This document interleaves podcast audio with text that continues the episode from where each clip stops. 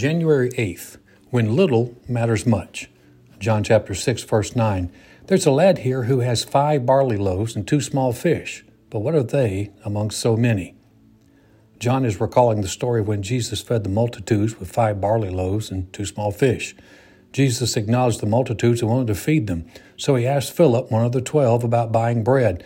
Philip answered that the money they most likely had in their account was 200 denarii, and it was not going to get the job done. Philip was looking at the problem from a purely natural physical perspective.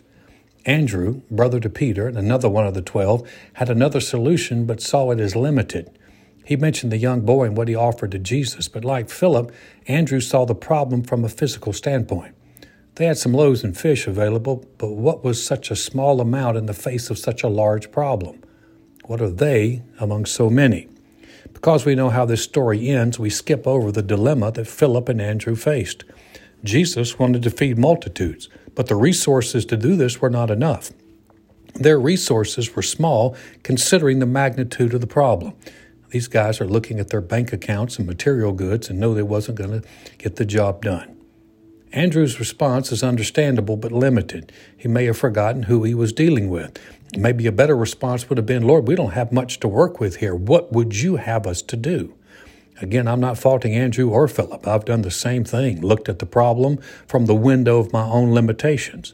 I've looked at what I had as small instead of looking at what I have as seed. When they put their five loaves and two fish into Jesus' hands, in effect planting a seed, Jesus, through God's power, was able to do something amazing with a small amount of resources. Jesus was able to take what was given to him and multiply it to the point that everyone ate until they were filled. It's one thing to provide a snack, it's totally another to feed people until they're full. And yet they were, there were still leftovers. Not just enough, but more than enough. Application.